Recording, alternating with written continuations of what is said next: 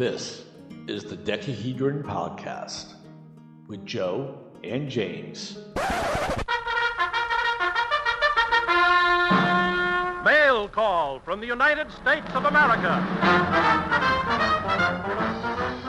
Hi, everyone. This is Joe. I'm trying something a little different here with the feedback episodes. When James and I got together yesterday, uh, Saturday, that's when we record Saturday mornings. Anyway, when we got together yesterday, uh, we did our feedback episode, and there were four feedbacks that we were replying to, and we recorded for an hour. And I am not going to put out an hour long episode. I'd much rather put out like four 15 minute episodes than one hour long one. And so that's what I'm going to do. So these next four feedback episodes might be a little choppy because they were chopped up from one recording session. After that, for a few weeks, what I think I'm going to try as an experiment is when we get a feedback in, I think rather than James and I waiting for us to get together, is he's going to record a response and I'm going to record a response. We're going to put those together and we're going to put it out as its own little quick short thing. And that will allow us to keep up with the feedbacks and keep the episodes short. If it works out, awesome. And if it doesn't work out, you know, we'll we'll reconvene and try something different.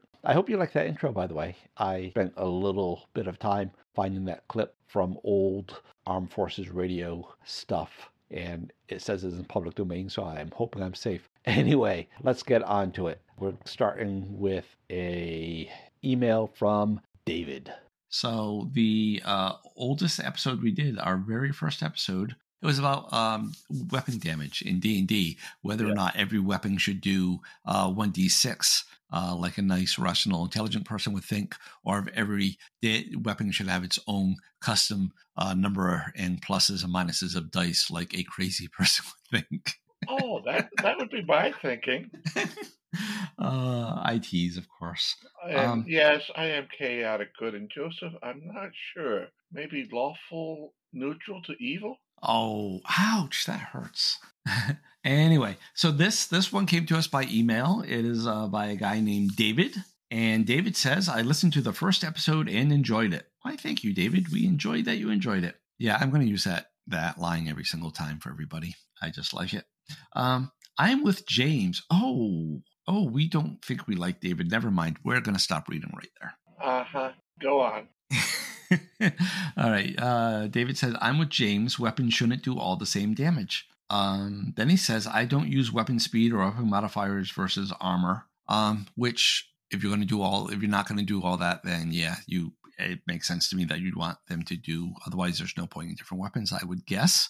Um, although I still say it makes much things quicker. Anyway, he says it just adds too much time in combat. Um, that depends on your combat system. I'm assuming he's talking about straight D and D. I believe he is. The weapon speed stuff and stuff as written, I would agree would add too much time. Um, however, I do. You hold on. Didn't we try that once and decided that it took too long to do everything? Well, what about if you're you're fighting a monster and then you're like, okay, well, it has an armor class of this, but that's taking speed into account and you really do you count the the monster skin as like leather armor, or do you not count it as anything? Or what if it's an armadillo? I mean, what what what kind of weapon? You know, and isn't all that, that stuff. Why, isn't that why they made the wheel at one time? Well, we've already talked about the wheel on that episode. Yeah. So the other thing I will say is because uh, his next thing is I do use spell casting times. Spell casting times is is something that was added to AD and D uh, from D and um, I don't use spellcasting times, but that's because again I said D and D is superior in my mind for my style of gaming than AD and D. Um, what was I going to say about that? Because we're oh, um, have you seen? Speaking of AD and D combat, there is a guy out there somewhere. If I find it, I will put in the show notes. But he made a PDF step by step. This is how to run AD and D combat by the books, and it is like a 13 page flowchart I've never seen anything that long, but they, I've read one or two articles or even charts, like you're saying, but it's usually only a page long. Oh no, because this is this is every rule that's in the AD&D Player's Handbook and Master uh, and Dungeon Master's Guide about how to do combat. You know, so it has the weapon speed adjustments and it has the weapon armor adjustments and it has all the. So it's all on that page, so you don't have to go looking through the books. all the initiative. It's like it's like like I said, it's like a 17 page step by step checklist. So for each round, you start at page one and you go through the list, and then the next person's turn, you go back to page one, and it just it is it is if you want to play rules as written, that's the right way to do it. Which is why I do not play rules as written. Anyway, um, then he gives us a episode idea. One thing you should cover is random encounters. Actually, David, that is already on our list of things to uh, of things to talk about. Uh, what's interesting is I was talking to Sam. I was talking to Sam, and he brought up random encounters the very same day that this email came in, which is kind of funny. So I guess we should do that episode rather sooner than later. Um, he says that I don't like to add them unless I find a reason for the creatures encountered to be there. Wow. I wonder if David is Sam. Uh, it's because Sam said pretty much the same thing. I mean, it makes no sense when you're in a in a dungeon and a bear pops up. What? It, right. So I, I will 100% agree with you there, David. Uh, this has made side encounters turn into much larger adventures. Do you guys feel that an encounter should be just encounter? Should there should be a deeper reason? I think we will talk about that in the random encounter episode. That sounds like a good place. Uh, David continues. Also, random magic, uh, wand of wonder, etc. If a caster gets interrupted in casting or tries to cast without material components, if we use them, then paltry number available of the D&D books isn't enough. I don't know what he's saying here. Random magic, wand of wonder, etc. If a caster gets interrupted in casting or tries to cast without material components, if we use them, then the paltry number available from the AD&D books isn't enough. I have over 11,000 different wild magic effects, up to including atom splitting. What are y'all's thoughts on wild surges? Should saving throws be allowed? Uh, I don't know what wild surge is. I've never heard that term before. um, wild magic effects. Should saving throws be allowed? I don't know what he's talking about, James. I'm going to leave this one to you. I'm not sure in, in its entirety. There were something, and I'm not going to remember where, so I'm not going to quote it. But there were certain areas that had certain magical effects, dampening your magic ability or making certain spells more powerful. That's what I think. He specifically says the AD&D books, and um, there is nothing like that in 1E. I think maybe this is a 2E thing. I have never played 2E. I haven't read the 2E books, so maybe this is something that was in second edition. So I know as, it is. I know it's there. I'm just not going to remember what edition. It was later on. As I'm thinking about this, it sounds like he's talking in cases of spell failure that there are side effects to the magic when the magic goes wrong. That's what it sounds like he's talking about. Like I said, okay. there's nothing like that in AD&D. In AD&D, you cast a spell and it works. You never make a roll or anything other than, like you said, if he gets interrupted, casting without material components by the book, you just can't cast the spell then.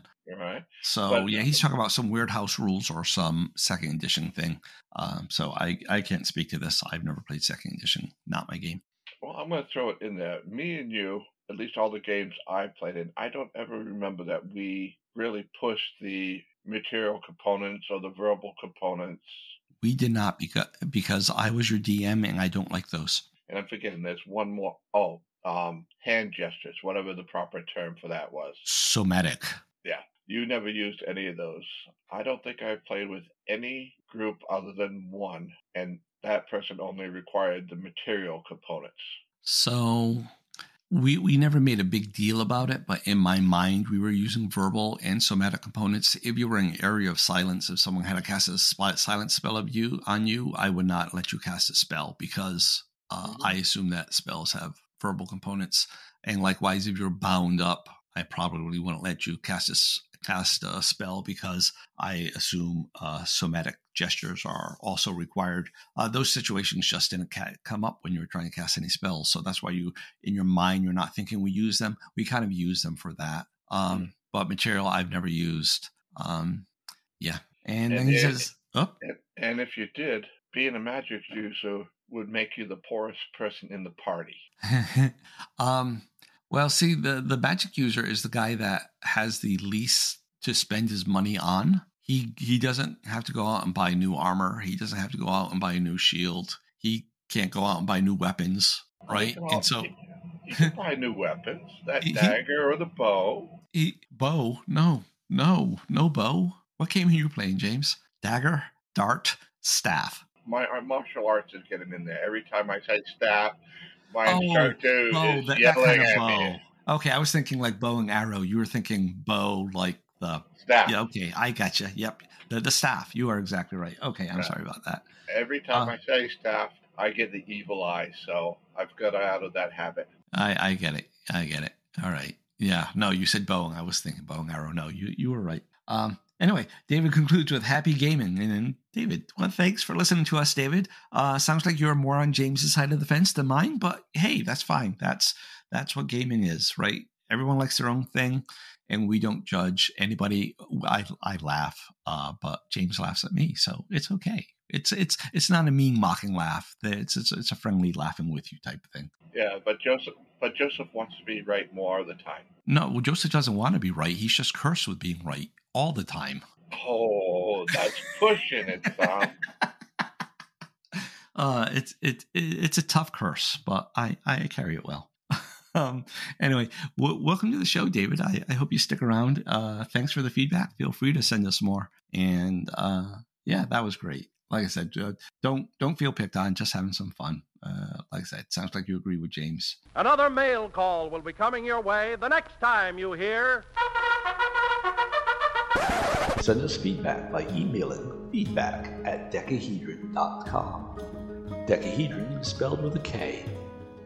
Voice feedback can be sent through the Anchor app or by calling 562 RPG Cast. That's 562 774 2278. Music is courtesy of Kevin MacLeod, logo by the DesignKat. Thank you for listening.